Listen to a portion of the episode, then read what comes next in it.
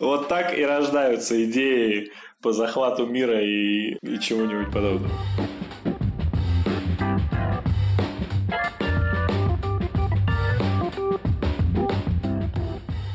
Всем привет! Это подкаст «Оставайтесь на линии» от компании UseDesk. Мы разговариваем о поддержке клиентов и обо всем, что с этим связано. Сегодня с вами, как обычно, я, Катерина Виноходова, кофаундер Юздеска, и Кирилл, наш Customer Success. Yeah. Вы можете слушать нас в Google подкастах, Apple подкастах, Яндекс Музыке, ВКонтакте, Spotify и Кастбоксе. Также, я напоминаю, каждый раз ставьте нам оценки, мы будем очень рады. Сегодня мы позвали на наши посиделки, так скажем, нашего же SEO э, Сергея Будякова. Вы уже могли его слышать в первом и четвертом выпусках. Вот, если вы их еще не слушали, то послушайте, хотя ну, не стоит это делать ради Сережного голоса, просто послушайте, потому что выпуски интересные. Как мы уже говорили в прошлом выпуске, анонсировали, сегодня мы поговорим о том, как поддержка влияет в целом на бизнес. Поговорим о деньгах, поговорим о выгоде, о том, как удерживать клиентов и так далее. Поехали! Сережа, привет! Привет! Давно не виделись. Да, давайте после карантина тоже не видеться. Сережа, мы позвали тебя, потому что ты запускал несколько бизнесов в своей жизни. Твой текущий бизнес напрямую связан с поддержкой клиентов, поэтому думаем, что лучшего эксперта по этой теме, чем ты, нам не найти. Поддержка вообще нужна для всех бизнесов или не для всех? И почему?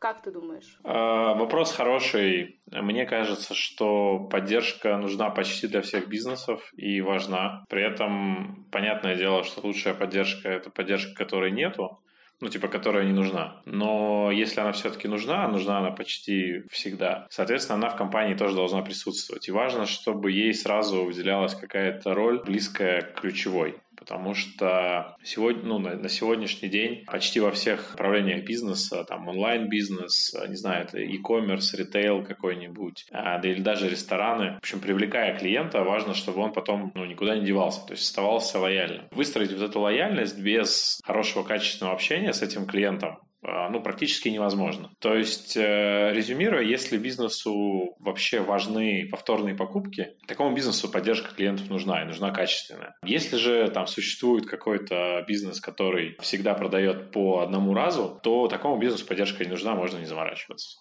Вот так я думаю. Смотри, но даже если ты хотя бы один раз заходишь на сайт, ну там, я не знаю, выбираешь себе, допустим, какой-то холодильник, да, это единственная покупка на несколько лет, но при этом ты обращаешься в чат и пытаешься выбрать холодильник и спрашиваешь какие-то вопросы. Если тебе не помогут, ты же уйдешь и там с одного сайта на другой. То есть нельзя сказать, что даже если это одна покупка, то поддержка не важна. Ну да, тоже согласен. Э, единственное, просто таких изолированных ситуаций, ну, бывает прям, прям правда мало. То есть э, магазин, который торгует исключительно сложными холодильниками, его, наверное, ну, не существует в мире. А, кажется, что есть бизнесы... Я не знаю, просто мне кажется, поддержка в данном случае, она еще достаточно сильно про репутацию. Даже если это про одну продажу, если клиент обратился в поддержку, ему понравилось, как с ним поработали, он, даже если сам не придет, он может порекомендовать тебя кому-то еще. То есть это же именно про впечатление клиента, ну не про количество его покупок. Смотрите, тут э, подмена небольшая понятия и поддержка и продажи. То, о чем вы говорите, это на самом деле продажи. То, что продажи общаются в чатике, на сайте, по телефону, в почте или еще где-то, это просто другой отдел. То есть у продажника, у него всегда должно быть, должен быть mindset, который помогает ему взять и продать в текущем виде клиенту что-то, что он должен продать. То есть, если клиент пришел к нему за пылесосом, а при этом клиент пришел на сайт магазина, который торгует холодильниками, продажник должен сказать, что холодильник этому чуваку важнее, чем пылесос. Я под поддержкой понимаю некий, некий отдел, неких людей, которые скорее после продажи клиента сопровождают. При этом важная штука, что на самом деле мы сейчас с вами рассмотрели такой изолированный сценарий, когда нужно продать один холодильник, и дальше такая этот процесс в вакууме. На самом деле в вакууме процессов не происходит. Очень часто в... Ну, не часто, всегда а, в, допустим, если мы возьмем тот же интернет-магазин, а, у него есть как отдел продаж, который продает крупным клиентам. И, конечно, крупный клиент, там, представитель этого крупного клиента, там, если это B2B, позвонит этому аккаунт-менеджеру, с ним проговорит, этот аккаунт-менеджер сам все подберет, там, выставит счет и так далее. Но еще у этого магазина есть 100-500 клиентов физических лиц, которые просто приходят на сайт, выбирают, это некий self-service такой, покупают, а дальше начинается вот эта вся неразбериха, когда им не привозят э, там заказ или привозят его не вовремя, или там привозят разбитый или что-то подобное. И вот в этом случае продажи уже как бы сделали свою работу. Ну, по крайней мере, так принято. И в дело вступает поддержка. И вот если привезли этот холодильник, который был уже оплачен, и он разбит, и вот этот интернет-магазин а, мифический, он, ему не надо делать повторные продажи, то здесь вообще может быть автоответчик, который говорит, типа, ты его смотрел, когда покупал, но я помогал тебе изо всех сил. Точка. Поэтому, ну, на, наверное, продажи и поддержка — это такие немножко разделенные штуки. Но что важно, в самых лучших, ну, то есть, типа, в бизнесах, которые в топе и по, там, отзывам клиентов и по выручке, и там по любым показателям, которые для них важны, у них все отделы в компании, они очень просто общаются между собой без бюрократии. Если в поддержку прилетел какой-то вопрос, который относится к продажам, у них выстроен простой процесс передачи этого вопроса в продаже, продажи отвечают, либо напрямую клиентам связываться, либо дают какой-то ответ э, поддержки, поддержка отвечает клиенту. И также, допустим, с доставкой, если произошел какой-то косяк с доставкой, то, ну, в целом тут продажи ни при чем. Но у поддержки должен быть легкий способ э, там, обратиться в продажу, узнать, что там произошло, э, и там либо узнать новую дату доставки, либо, ну, в общем, еще как каким-то образом решить существующую проблему. И вот эта связка между разными отделами, она тоже отличает хорошие бизнесы, клиентоориентированные бизнесы от не клиентоориентированных плохих. Давай вернемся к вопросу о тех компаниях, для кого поддержка реально нужна что это за компании и сколько в целом клиенту требуется негативного опыта для того, чтобы выбрать другую компанию? Да, по всяким исследованиям, которые сейчас проводятся довольно активно, например, вот по исследованию Forrester, по одному из последних, они, правда, рассматривают рынок Штатов, но рынок Штатов, он очень похож на российский рынок. Мы его часто приводим в пример, потому что у них очень классно работает вообще статистика, и она очень быстро отгружается. У нас там те же данные, но чтобы собрать их в какой-то вменяемый отчет, нужно сильно больше времени. Так вот, по этому исследованию Форестера клиенту нужно, нужен всего лишь один негативный опыт с компанией, чтобы а, рассмотреть выбор какого-то другого поставщика, там, услуги или товаров и так далее. Вот, а если взять там один плюс, то есть больше одного косяка за компанией, то э, этот показатель, он дорастает до 80%. То есть, когда рынок перенасыщен предложением, а сейчас в кризис это особенно актуально, потому что пользователи все сидят дома, и у них перед там в одном клике куча разных поставщиков услуг и сервисов и доставок продуктов и так далее. Если вдруг они написали, им типа никто не ответил, они просто пойдут к другому поставщику, купят у него, и первый поставщик не досчитается этого заказа, оплаченного у себя. Вот такие стали сейчас клиенты притязательные, но обижаться на них смысла нет, нужно что-то с этим делать, в такой реальности мы живем, поэтому а, нужно делать качественный предпродажный сервис и продажный сервис, и постпродажный, который, в общем, мы, наверное, сейчас рассматриваем, как, когда говорим про поддержку. Это интересно. На самом деле я не совсем согласен, что в каких-то условных компаниях, где целью стоит только одна продажа, поддержка не нужна, потому что все же там какая-то репутация и так далее, сарафанное радио. Но теперь, если подытожить, кому в большей степени нужна поддержка, какому бизнесу? Давай так. Бизнес — это машинка по зарабатыванию денег. А больше ничего, ну то есть там есть внутри всякие культуры внутренние и так далее, но на самом деле бизнес затевался для того, чтобы заработать денег. И у бизнеса есть то количество денег, которое он зарабатывает с одного клиента, есть поток этих клиентов, и, соответственно, в этом потоке есть какая-то стоимость привлечения каждого из этих клиентов. А какие-то бизнесы только на сарафанном радио работают, и у них там каждый клиент стоит, по сути, 0 рублей. Какие-то работают в очень конкурентных рынках, типа банков или страховых или, не знаю, клининговых услугах. И в таких бизнесах один клиент стоит дорого. И вот если стоимость привлечения клиента, она больше, чем компания зарабатывает за какой-то первый заказ этого клиента, то, по сути, ей нет смысла там, вкладывать все больше и больше денег в маркетинг, потому что они вкладывают деньги, они тратят 100 рублей, из клиента зарабатывают 90 рублей. Таким образом, это стандартная штука, когда спрос огромный, э, клиент, от клиентов отбоя нет, а типа бизнес в жопе, потому что на каждом клиенте они на самом деле деньги теряют. Но сейчас придумали всякие штуки по подписке, когда ты покупаешь один раз, и потом покупаешь еще, еще, еще, еще, И вот в таком случае бизнес начинает зарабатывать деньги. Так вот, если компания тратит больше денег на привлечение клиента, чем зарабатывает с первого заказа, ей нужно не обосраться на, до второго заказа, до третьего заказа, до четвертого заказа. И вот таким бизнесом качественная поддержка нужна в первую очередь, и без нее вообще можно не начинать. Как-то так. А таких бизнесов становится больше и больше, и потому что конкуренции все больше и больше во всех сферах вообще.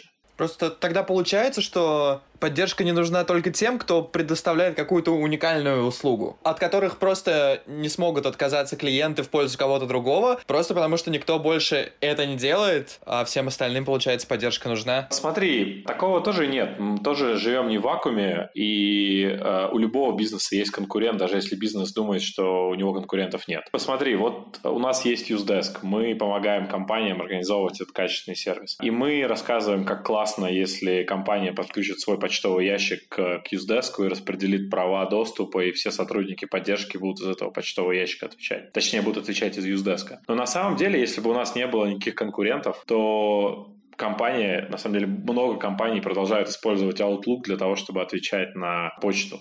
И наш конкурент на самом деле Outlook. И если она, они еще и делают Omnichannel, типа омниканальную поддержку, то на самом деле часть сотрудников сидит э, на Фейсбуке, часть сотрудников э, отвечает в WhatsApp вебе или с телефона. Таким образом, наши конкуренты — это все вот эти сервисы, через которые один хрен они общаются. А потом они могут просто взять и отключить почту и сказать, короче, мы в почте не саппортим.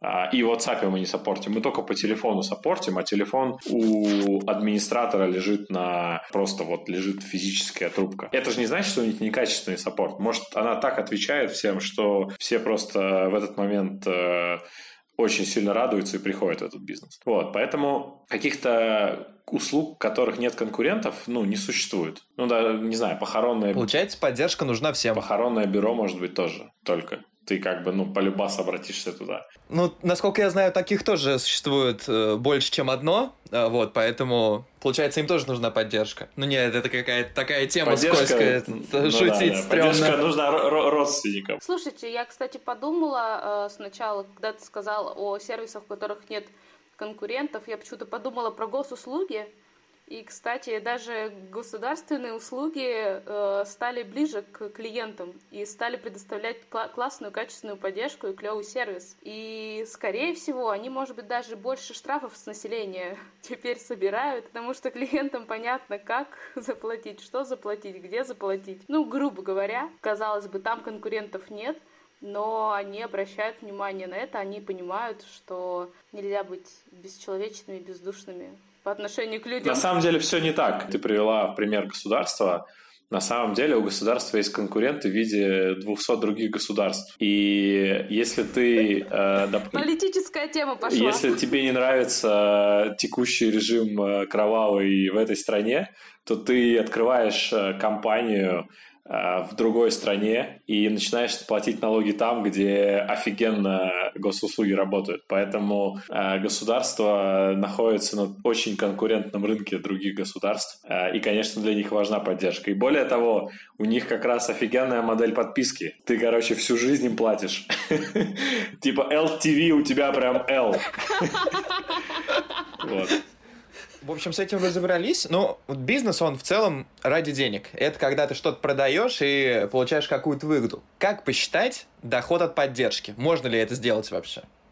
Слушай, ну, посчитать, наверное, можно, но кажется, что этот подсчет, он будет такой себе, не очень правильный. А я ну, не могу сказать, назвать себя экспертом в области там, подсчета каких-то суперсложных э, финансовых моделей, когда там задействован какой-нибудь колл-центр поддержки на 400 душ, и там типа вообще капец э, каждая минута или каждая секунда сколько-то много денег стоит. Но там на рынке B2B, на котором мы находимся, поддержка является ну, короче, ее можно посчитать косвенно. Мы берем всех клиентов, которые обращались в поддержку, и смотрим, сколько из них э, продолжает пользоваться услугой. При этом вопрос, который они задавали в поддержку, был, ну, там, критически важен. Типа, вы и ваш сервис не работает. И вот если поддержка смогла сделать так, чтобы клиент э, даже не обязательно поменял свою точку зрения, а ну, его проблема решилась, и он продолжает пользоваться сервисом. Вот эта сумма а, денег, которая пришла в компанию с этого момента и до окончания пользования сервисом этой компании, вот она стоимость поддержки. Дальше, конечно, там есть много всяких тактик, типа давайте измерять NPS э, раз там в квартал или раз в год, э, смотреть, насколько нас там много рекомендуют. Но это все такие уже супер косвенные метрики, они могут, э, на них может влиять все что угодно. Ну, например, вырос спрос на маски или там на антисептики. И была компания antiseptic.rf, у которой продажи взлетели вообще до небес. Там как бы говенно не отвечала поддержка, чувак там вообще, если у них есть антисептик, они его купят. И потом в конце можно сказать, у нас такая классная поддержка, смотрите, как у нас выросли продажи, потому что у нас нет ни одного продажника, только чатик на сайте, в котором отвечает поддержка но это как бы не совсем корректная, корректный подсчет. Вот. А, существует много методик, всякие там ROI от зарплаты или там ROI от внедрения какого-то инструмента, например, нашего. Но кажется, что более важно просто понимать ценность того, что вот поддержка это вообще важная какая-то штука внутри компании, а выделять ей там какого-то хозяина, ну то есть руководителя отдела поддержки, который находится на равных э, в менеджменте среди других ребят. Там, главного маркетолога, главного продажника, а, какого-нибудь операционного товарища и так далее. Тогда голос поддержки, он будет звучать там на равных внутри компании. Ну и, короче, так произойдет, что поддержка будет влиять положительно, и продажи типа будут расти. Сергей, расскажите, а вы в своей компании замечательно считаете э, какие-то метрики, относящиеся к поддержке, ну, главными, на какие вы смотрите, и понимаете, что да, окей, поддержка отработала хорошо? Есть у вас, как у руководителя, какой-то четкий параметр?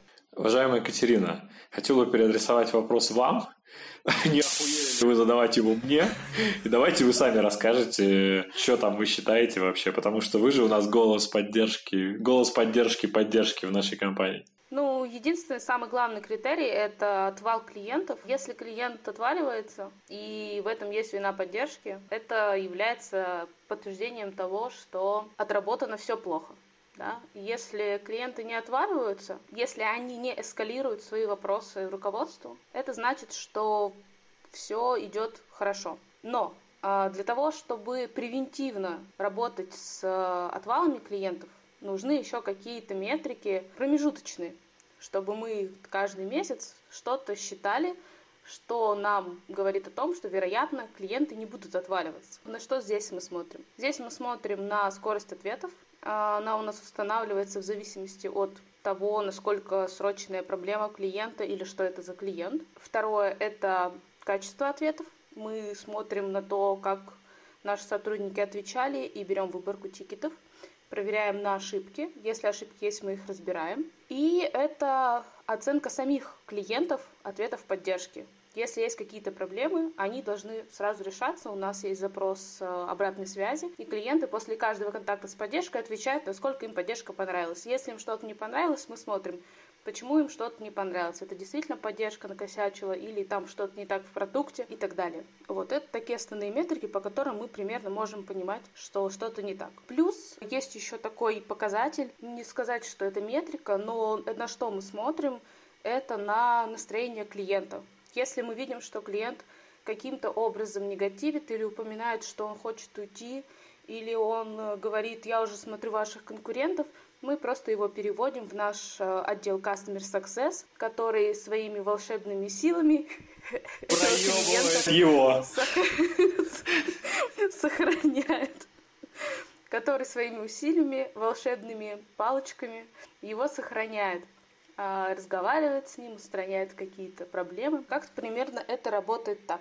Катерина, я... На самом деле, по идее, Customer Success должен делать так, чтобы до негатива даже и не доходило, но, мне кажется, это не сегодняшняя тема, не, не про поддержку. Ну, самое главное, это смотреть на то, отваливается клиент или нет. Это в B2B продукте. То есть мы знаем, что у нас куча клиентов обращается, с кучей вопросов, и если клиенты не уходят, несмотря на то, сколько багов мы завели, это означает, что хорошо отрабатывает поддержка. Мы плавно пришли опять к тому, что если у тебя, в принципе, на рынке есть конкуренты, а сейчас такое время, что их не может не быть, тебе нужно удерживать клиентов. И поддержка — это охренительный инструмент для того, чтобы удерживать клиента. Катерина, я вам хочу задать тоже вопрос. Мы с вами затеяли в очередной раз а, исследование рынка про поддержку и видим, что пока такой инсайт, пока мы его еще не выпустили, но скоро выпустим. Но вот мы с вами смотрим результаты и видим, что нихуя ровным счетом не меняется у тех же самых компаний, лидеров рынка e-commerce, которые продают на миллиарды или десятки миллиардов рублей ежемесячно, и их ответы на вопросы поддержки ну, так, такие же плохие, как они были там 3-2 года назад. Как вы думаете, в связи с чем это происходит? И, может быть, действительно неважно, насколько хорошо ты поддерживаешь клиентов, главное, что ты там продолжаешь вообще в целом продавать? Ну, смотри, мы смотрим рынок e-commerce, и, как ты правильно заметил до этого, очень важно не путать и не мешать там поддержку с продажей. Но э, у меня здесь на этот счет есть как бы собственное мнение, что по сути это прям очень, это вообще не разные э, в плане e-commerce отделы. По сути, поддержка и продажи, и продажи должна работать как поддержка, и поддержка должна работать как продажа. И здесь, э, когда мы проверяем, мы рассматриваем в том числе такой параметр, как помогает ли э, сотрудник купить что-то. Они не помогают этого делать. Наверное, им хватает денег, но давай посмотрим, насколько эти компании, в принципе, прибыльны. Мне кажется, что тут специфика в том, что этих компаний, таких огромных в России, их просто на по пальцам можно пересчитать. Да, у них, наверное, не такая большая конкуренция. Они уже давно захватили рынок и могут, в принципе, делать все что угодно. К сожалению, то, что после этого остается какой-то там негативный шлейф у клиентов, ну да, но придут новые клиенты. Но, что я хочу заметить, и что мне бросилось в глаза, они реально там совсем не продают. У нас там вопрос мы отправляли интернет-магазинам. Мы спрашивали, можно ли, есть ли у вас вообще доставка день в день, и курьеры принимают ли карты или принимают только наличные. Я отсмотрела, по-моему, компании из 130 ответов, и 100% отвечают только на один из этих двух вопросов. То есть они отвечают либо на вопрос, есть ли доставка, и на второй вопрос не отвечают, либо отвечают просто про курьера. И это очень странно. И только единственный магазин, после того, как поговорил с клиентом, задал прекрасный вопрос. Помочь ли вам оформить заказ? Вот мне кажется, что если бы каждый э, написал, помочь ли вам оформить заказ, они бы больше продавали. Вот. То есть здесь вопрос даже не в том, что от них клиенты могут уходить. Они, может быть, не уходят, они как покупали там в том же детском мире, можете запикать это потом. Так и будут там покупать. Но э, если бы сотрудник задавал вопрос встречный, оформить ли вам заказ, помочь ли вам с чем-то, давайте помогу вам с выбором, у них бы было просто больше продаж. И да, это на стыке поддержки и продажи, да, но это, да, коммуникация с клиентами, и это именно в e-commerce мы и смотрим, проверяем. У меня есть своя версия ответа на этот вопрос. Мне кажется, что компании просто не понимают, какую долю продаж им может принести поддержка. И в целом вот этот весь вой, э, ну, сейчас все стали умные, можно написать на любой абсолютно даже маленький косяк э, компании, какой-нибудь пост в Фейсбуке, куда придет СММщик, а СММщик обычно это нанятое агентство, которое на самом деле ничего не может решить, он просто может извиниться и сказать, что ему жаль, но типа и что, что ему жаль, я-то ну, не, не поел или там не, не положил еду в холодильник, который хотел заказать. Штука в том, что компании неважно, компания не знает, какой потенциал есть, в, есть у поддержки в плане продаж. И компания рассматривает свой, свой отдел поддержки как э, такой центр затрат. То есть там куда-то мы денег э, тратим, что-то мы больше немножко тратим, меньше немножко тратим. И вот эти деньги, они там находятся на, какой-то границе, когда, в общем, можно не заморачиваться.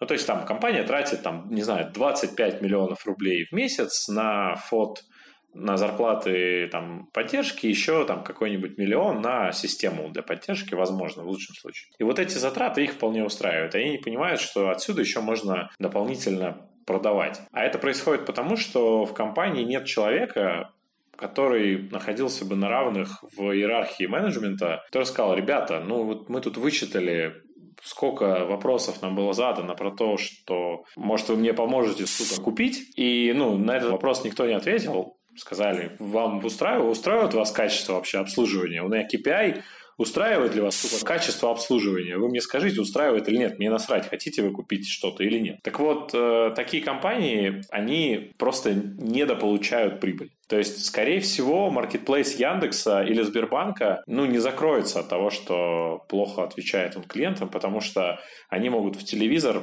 поставить 40 тысяч э, минут э, рекламных роликов, а больше никто не может. И поэтому пользователя просто уже, ну, в голове, точнее, у потенциального пользователя уже просто в голове засело это название, и он просто пойдет и купит у них.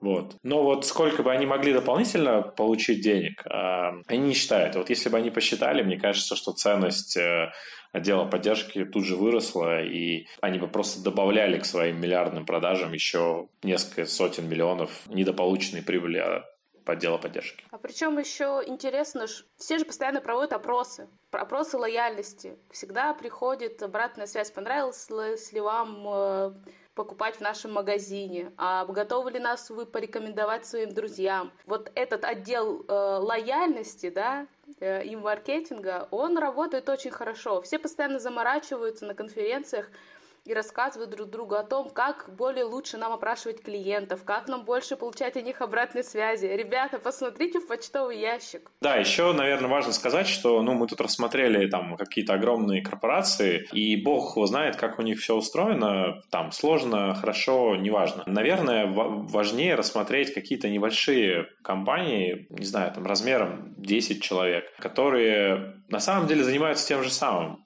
Ведь несложно у двух сотрудников поддержки всего лишь, да, которые занимаются поддержкой, узнать, что там вообще, как дела, и вручную глазками в Excel там, или в Google Доке вычитать э, вопросы. Но они же тоже этого не делают, они покупают э, какой-то софт для автоматизации маркетинга и автоматизации поддержки с использованием интеллектуального чат-бота на основе нейросети. Сука, просто отвечай нормально и смотри, что тебя спрашивают. Все, и у тебя продажи будут выше, чем у 40 или там, не знаю, 40-50% рынка. Это же не сложно. Что сделать бизнесу, чтобы поддержке было комфортно работать, как мотивировать и вот это все? Кирилл, хороший вопрос. Я немножко наверное, отвечу с другого конца. Бизнесу нужно для начала понять, что вот весь подкаст, о котором мы говорим, а, ему нужно понять, ну, действительно ли убедительны ли аргументы, которые мы тут приводили, в том, что поддержка важна. Потому что если все еще у собственника или у менеджмента есть понимание, что поддержка не важный Э, элемент в пищевой цепочке этой компании, то э, ну, не стоит заморачиваться. Ну, то есть вы можете отдать любому э, своему операционному там менеджеру сказать, ну, организуй там как-то поддержку, пусть она будет. Потому что это, ну, для, это не важно для бизнеса, и там как она организуется, так организуется. Вообще забейте. Вот, но если вы решили, что это какая-то важная штука, то в первую очередь я бы порекомендовал просто выделить человека, который за поддержку отвечает. И этот человек, он должен быть наравне с а, руководителем отдела маркетинга, руководителем отдела продаж. Потому что очень часто в угоду каким-то маркетинговым активностям зайдите на любой сайт, на вас выпрыгнет 16 разных виджетов, перезвоните мне, сейчас я вам перезвоню за 0,3 секунды, вас бот встретит, спросит у вас какой-то вопрос, давайте я вам помогу оформить заказ. А, и пользователю, ну, во-первых, это бесит, так не делайте на своих сайтах, а во-вторых, если пользователь все-таки не очень искушенный, например, моя мама, она зайдет на такой сайт, ее встретит этот чат-бот, и она не поймет, что это чат-бот, она подумает, ну, как бы мне же нужен сервис, вот меня спрашивают, ого, классно, быстро спросить. Так вот, когда пользователь даст ответ на вопрос этому боту, сделайте так, чтобы человек, который организовывает процесс, сделал все так, что этот вопрос, он дойдет до человека внутри компании, и на него, собственно, этот человек внутри компании, сотрудник поддержки ответит. Вот, это первый шаг. Дальше важно, чтобы люди, которые работали в поддержке, они обладали, ну, там, давайте назовем какими-то софт-скиллами, какой-то эмпатией. То есть они должны, ну, действительно хотеть помочь. То есть руководитель отдела поддержки, он может не хотеть помочь. Он может сделать так, чтобы отдел работал. А вот сотрудники поддержки, они должны хотеть помочь, потому что при всех косяках э, бизнеса там плохо работает доставка, не знаю, в рекламе было написано одно, на сайте другое, а на складе третье. И каких-то любых таких подобных штуках, когда там человек э, ну, обращается к другому человеку внутри компании, и сотрудник этот, он хочет помочь, чудесным образом все становится хорошо, и они находят взаимопонимание, и самое плохое, что может случиться, это покупатель не купит, но, возможно, придет еще раз, потому что он вспомнит, что к нему там как-то более-менее норм по-человечески отнеслись. Или, может быть, даже порекомендует рекомендует знакомому, которому тот товар или сервис, который на складе остался, последний, э, подойдет. А, вот это, мне кажется, две самые важные штуки. Э, видите, мы еще не сказали, я еще не сказал ничего про какие-то там технические средства. И вот технические средства сделайте так, чтобы у вас те каналы связи, которые вы используете с клиентами, вы могли э, смотреть насколько полно они используются и сколько там каких-то типов вопросов, э, вообще вопросов, и вообще могли зайти и посмотреть, что там спрашивают, кто спрашивает, с какой периодичностью спрашивает, на какие темы спрашивают. Это не обязательно должен быть какой-то инструмент, э, там, не знаю, helpdesk. Главное, чтобы вы вообще могли эту статистику получить. Может быть, у вас в виде helpdesk, собственно, этот руководитель поддержки, который просто будет в Excel выгружать все, смотреть и давать вам отчет. И это вам будет стоить всего лишь, например, 20% его зарплаты, а его зарплата 100 тысяч, то есть всего лишь 20 тысяч рублей в месяц. Кажется, что любой helpdesk дешевле. Но ничего, вы, короче, пока считать вы это научите чуть попозже. И, соответственно, вот технический инструмент, который позволит вообще что-то считать, а, он вам ну, нужен с самого начала.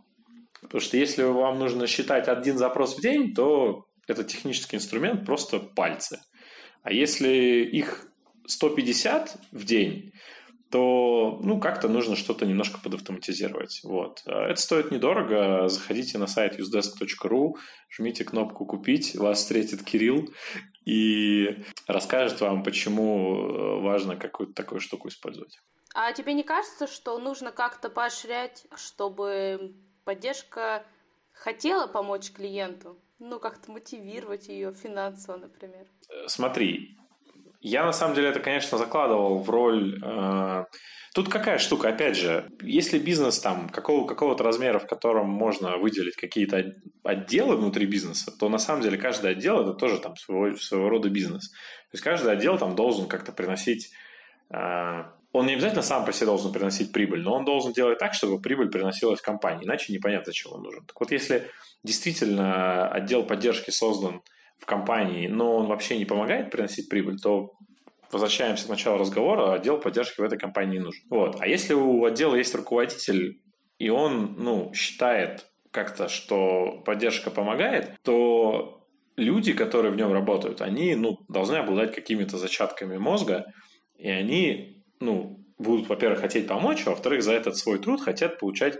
будут хотеть получить какие-то деньги. Если они перестанут радоваться деньгам, которые им платят, они пойдут в другую компанию и будут приносить э, счастье и радость клиентам другой компании. Вот, поэтому мне кажется, что людей мотивировать нельзя, люди должны быть мотивированы сами, а, вот, если они не мотивируют, ну, если они не мотивированы, то их и не замотивируешь. Вот, а, их можно дополнительно простимулировать а, какими-то финансовыми, финансовыми инструментами или печеньками, или там отгулами, или еще чем-то подобным, но базово, если они не хотят помочь, никакая стимуляция, ну, не поможет. Ну, то есть они будут просто за больше денег не помогать клиенту. Я просто думаю, а я думаю, что... что... Ну, подожди, я уже первая подумала. Смотри, я просто думаю, что если это бизнес тот, где реально поддержка приносит деньги, то э, сотрудник, отвечая на вопросы клиента, должен обязательно чувствовать, что этот каждый клиент – это его непосредственная ответственность за то, чтобы этот клиент продолжал приносить деньги.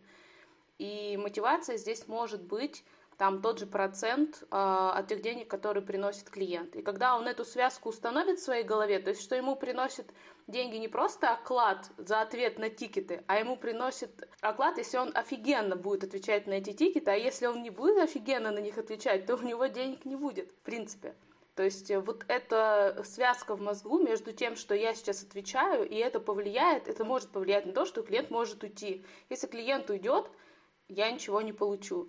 Это может быть интересный э, эксперимент, наверное, для компании. Может быть, и мы у себя такой проведем, чтобы как и у продаж сделать э, вот эту прямую связку между деньгами, которые приходят, и тем, что ты делаешь. Может быть, вообще убрать оклад у саппортеров, пусть они за 1% работают. Наверняка они будут работать намного лучше. Давайте попробуем. Вот так и рождаются идеи по захвату мира и, и чему-нибудь подобного. А, не знаю, эта идея интересная. Мне кажется, что все равно я там остаюсь при своем мнении, что человек, который он хочет помочь, если он искренне хочет помочь, и если помощь заключается в том, что человеку, ну, в смысле, клиенту надо помочь оформить заказ, то он вот это и сделает, и тем самым заработает деньги. А если добавить мотивации, поддержки продавать, и клиент приходит и говорит, что, не знаю, и саппорт понимает, что тот сервис или та услуга или тот товар, который продает эта компания, они клиенту не подходят, но если у него остается финансовая мотивация в виде продажи, он вместо помощи будет э, ну, впаривать. Ну, то есть хороший ну, это да, хороший, в двух концах, конечно, но я... Хороший отдел продаж, он же тоже... Э, хороший продажник – это не тот, который впаривает, тот, который ну, показывает ценность, и клиент сам покупает. И если в саппортер хороший продажник, то ну, это просто чувак, блин, который кандидат в руководители саппорта. Вот и все. Ну, я в целом думаю просто, что любая поддержка может так или иначе приносить деньги.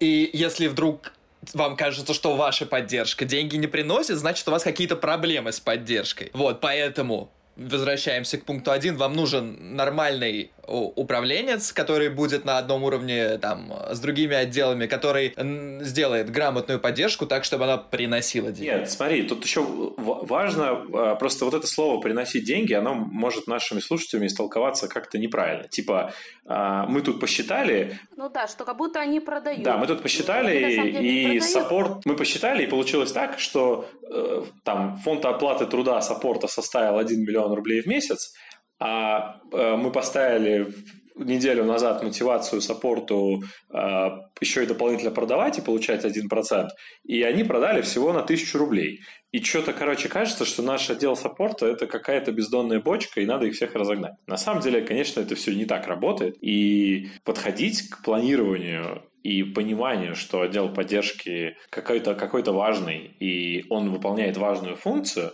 даже в цепочке продажи или постпродажи. И посчитать вот это все, ну, это на самом деле сложная задача, она просто не решается. Однако, короче, отдел, отдел поддержки, который просто в PNL в своем типа profit and loss имеет отрицательный, отрицательный показатель, это еще не значит, что отдел поддержки такой надо разогнать. Это вот тоже важно понимать любому бизнесу, который что-то вообще хочет добиться в этой жизни. Ну и не обязательно, на самом деле, по отделу поддержки становиться отделом продаж, потому что если мы говорим о повторных покупках, по сути, продажа – это любое обращение клиента с каким-то либо вопросом. То есть он не обязательно должен что-то купить после этого, он просто должен остаться с вами и получить качественный сервис. Вот и все.